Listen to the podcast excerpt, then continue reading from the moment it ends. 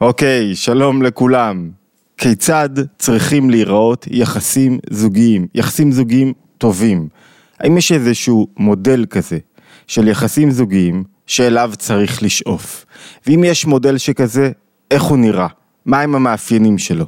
הרי כל זוגיות היא שונה במאפיינים שלה, היא שונה באופי של בני הזוג, במה שבני הזוג רוצים האחד מן השני, בחלומות שלהם, במאוויים שלהם, באופנים שבהם הם מתנהגים, בתרבות שלהם, בכל כך הרבה דברים, זוגיות אחת שונה מאחרת.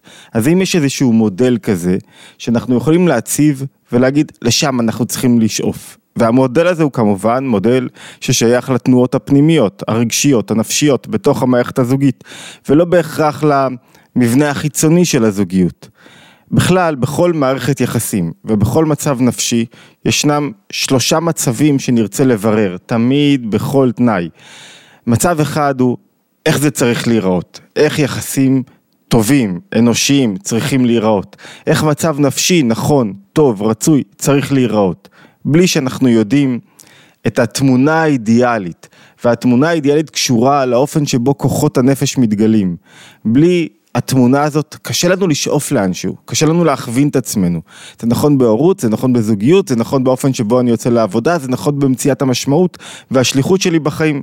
בלי שאני יודע איך הורות צריכה להיראות, אז איך אני הורה טוב? אני ניזון משברירי מידע, מחצאי קורסים, מדברים שקראתי פה, דברים שקראתי שם, מה שאני עברתי, האופן שבו ראיתי את ההורים שלי מקיימים, הורים או האופן שבו הם קיימו מערכת זוגית. בלי הבנה בהירה של כיצד צריכה להיראות הורות, כיצד צריכה להיראות זוגיות, אני לא אוכל לשאוף לשם. התמונה השנייה, המצב השני שצריך לדעת בכל מערכת זוגית, בכל מצב נפשי, בכל יחסים אנושיים, אישיים, כאלה ואחרים, היא מה המצב כרגע. מה המצב כרגע במערכת הזוגית, איך אנחנו נראים, איפה אנחנו עומדים כרגע, איזה רגשות אנחנו מגלים.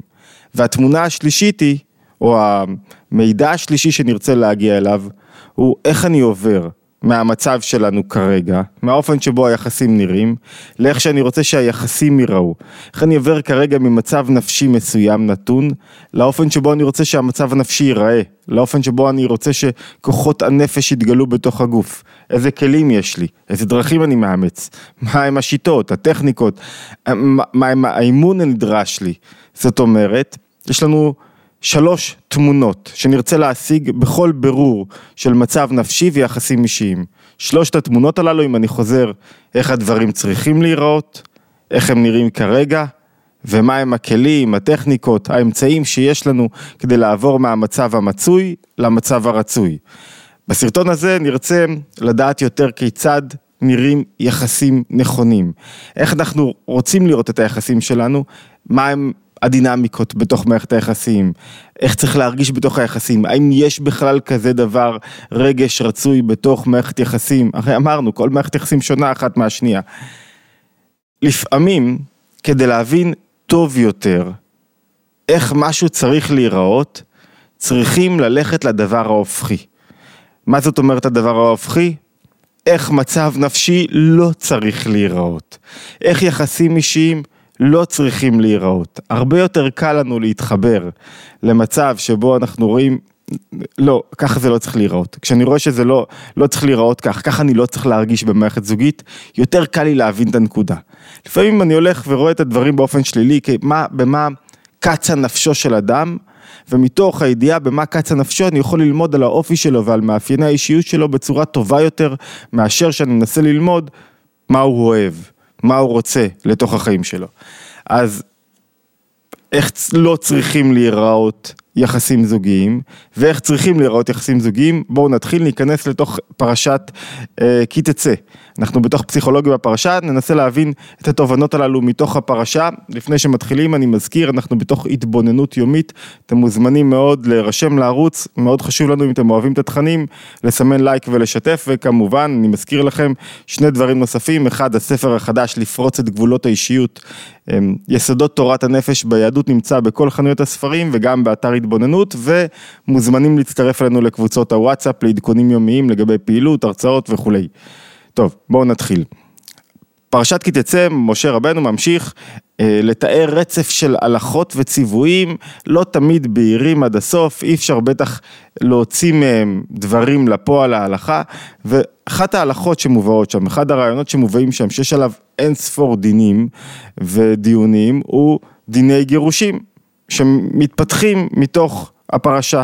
מתי? הגיע הזמן. להתגרש. מתי הגיע הזמן להיפרד? אמרנו שאנחנו רוצים לדעת איך צריכים להיראות יחסים זוגיים, אז לאן אנחנו הולכים? מתי, חבר'ה, גמרתם. מתי הגיע הזמן להגיד די? מתי זה לא עובד יותר? מתי זה לא נראה טוב? מתי צריך להפריד כוחות? האם יש כזה, איזה קריטריון שכזה? בואו ניכנס רגע לפסוק.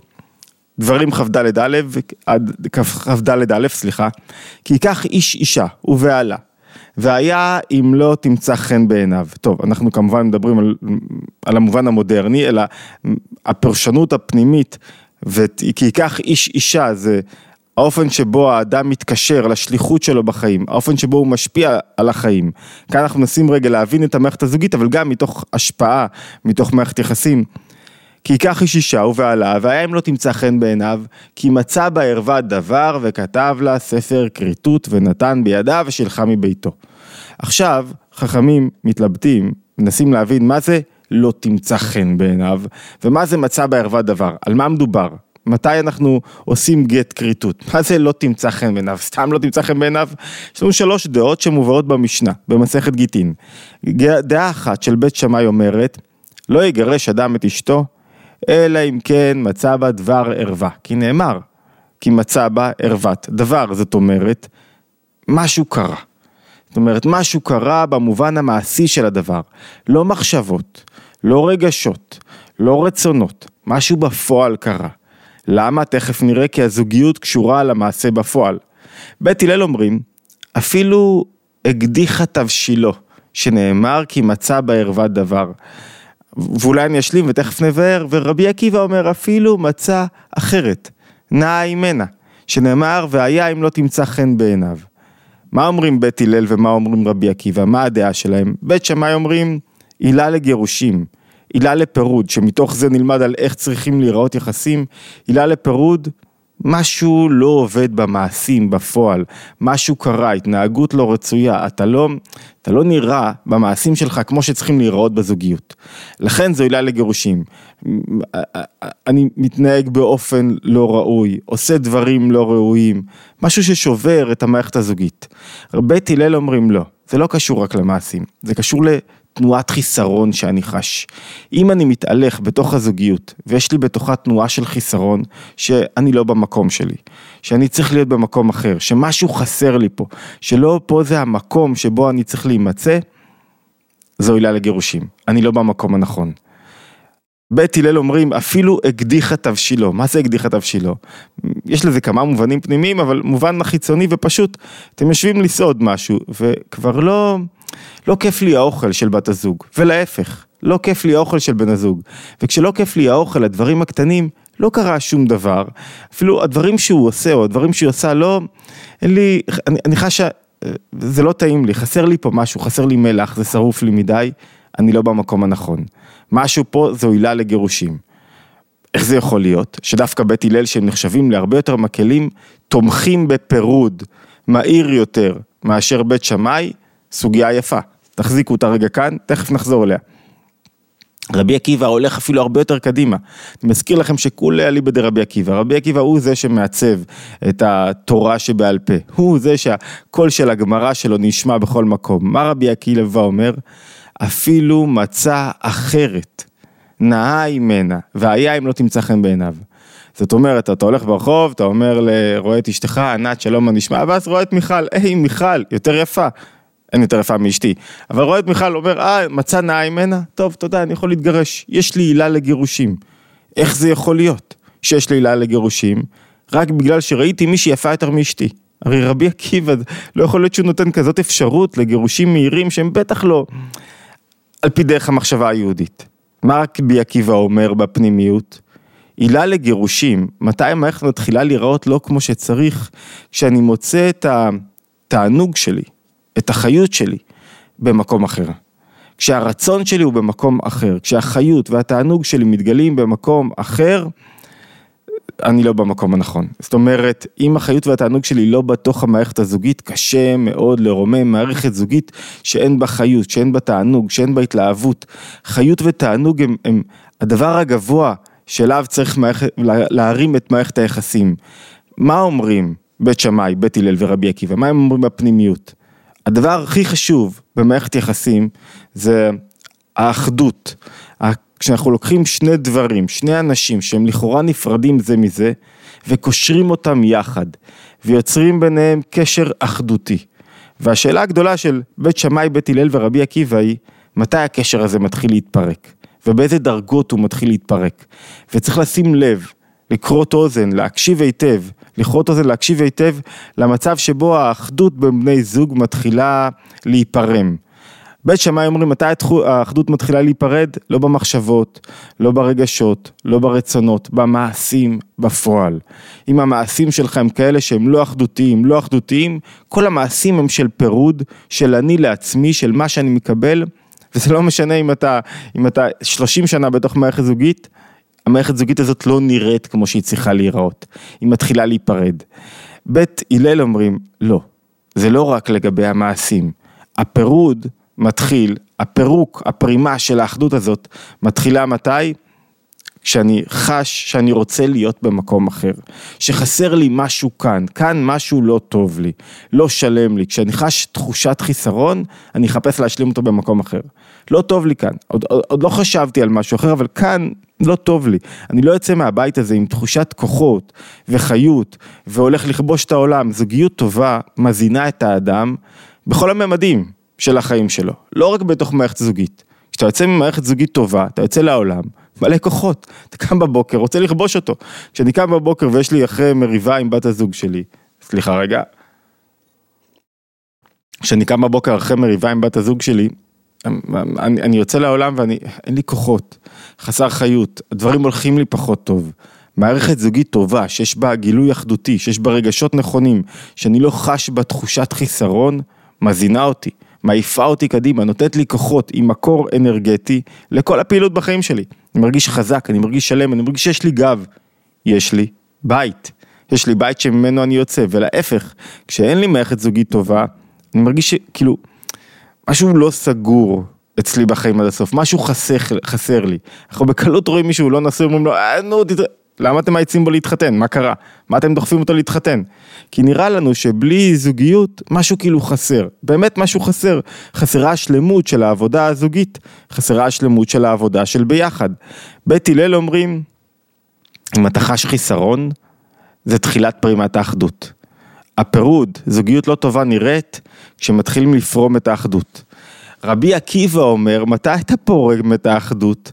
פרימת האחדות מתחילה מהכוח הגבוה ביותר בנפש, מהכוח שמזרים חיות לכל הגוף. מתי? כשאין לך תענוג יותר במקום שבו אתה נמצא. כשאת התענוג אני מחפש במקומות אחרים. לא כאן, זה, זה לא, אין לי פה התעוררות וחיות והתלהבות, לא כאן אני רוצה להיות. בואו נהפוך את התמונה רגע, עכשיו תיווצר לנו תמונה טובה יותר לאיך יחסים זוגיים טובים צריכים להיראות. יש פה בעצם סוג של אה, פירמידה, או של כמה מרכיבים שכולם צריכים לראות בתוך מערכת היחסים הזוגית. זה לא או זה או זה, על כולם צריכים לעבוד כדי שתהיה מערכת זוגית טובה. ועוד פעם אני מזכיר, זה לא שזה או שזה קיים במערכת הזוגית או לא, אם זה לא קיים צריכים לבנות את זה בתוך המערכת הזוגית, צריכים ללמוד איך להכניס, לצאת למשימה, לשיעורי בית, ולהכניס את כל אחד מהמרכיבים הללו לתוך המערכת הזוגית. אז דבר אחד שצריך להיות בתוך המערכת הזוגית, אולי נתחיל מהגבוה, חיות ותענוג. אם אין תענוג בתוך המערכת זוגית, זה, אי אפשר לרומם אותה. היא בנויה מראש על תענוג, והתענוג הזה מתגלה בכל הרבדים, ברבדים הפיזיים, ברבדים הרגשיים, ברבדים השכליים, בתענוג אינטלקטואלי, בקרבה, בשייכות, אבל הכי הרבה בתחושה שבית הלל מרגישים שבלעדיה, שבלעדיה משהו חסר, בתחושה שפה מקומי, פה אני צריך להיות. התענוג יורד לתוך מקום כזה, שאני אומר, אני לא צריך להיות במקום אחר, לא חסר לי משהו אחר. זוגיות טובה נראית כך, שפה יש, אני יודע שיש לי תענוג שמתגלה, תענוג וחיות בתוך הזוגיות, והתענוג והזוגיות האלו מפרים אותי, ו, ובלעדיהם זוגיות לא יכולה להיות רק על תקשורת מבוססת או על חלוקת משימות משותפת או על שותפות באופן חיים. חייב להיות בה גילוי של התענוג בכל הרבדים שלו. הגילוי של התענוג צריך לרדת גם לדרגה יותר נמוכה בנפש של פה אני רוצה להיות. פה לא חסר לי כלום, כשמישהו מתענג, תענוג, האופן הבסיסי שלו, מה זה תענוג? הוא מתגלה תמיד כשיש, כך בלשונו של הרבי הרש"ב, חיבור בין שני דברים נפרדים. אם אין חיבור בין שני דברים נפרדים, לא יתגלה כוח התענוג בעוצמה שלו. ולכן בתוך המערכת הזוגית יש חיבור של דברים נפרדים, ולכן מתגלה שם כוח התענוג. אם אני לא מחבר בין הדברים, כוח התענוג לא יתגלה. אז זאת אומרת, והפכו לבשר אחד, האחדות, שהיא המעלה, היא, היא המראה של הזוגיות, מתגלה בתענוג, לאחר מכן ברצון, שאני רוצה להיות כאן, לא חסר לי, אני לא רוצה להיות במקום אחר כל הזמן. אני לא כל הזמן חושב שבמקום אחר אני אשיג יותר, יהיה לי טוב יותר, שם אני ארצה לחיות, שם אני, אני אקבל יותר, שם מגיע לי יותר משהו מסוים. פה אני רוצה להיות, לא חסר לי. לא חסר לי לא ברצון שלי, לא ברגשות שלי, הרגשות שלי שלמים, מלאים, אין לי איזה רגש אחד שדוחף אותי מחוץ למקום הזה. ולבסוף, גם כפי שבית שמאי אומרים, יחסים טובים צריכים להיראות כלפי חוץ.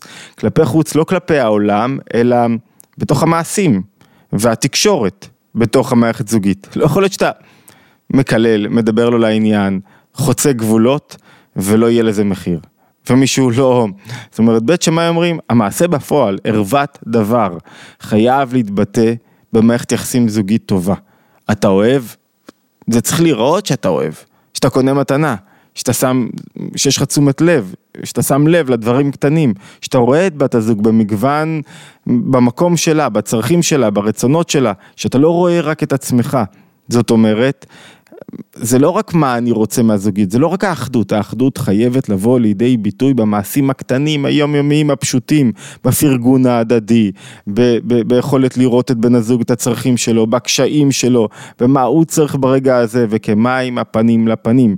כשאדם נותן מעצמו, מהקושי שלו, מחלבו ומדמו, לבן הזוג, כשהוא מקריב בתוך הזוגיות, בן הזוג יקריב חזרה.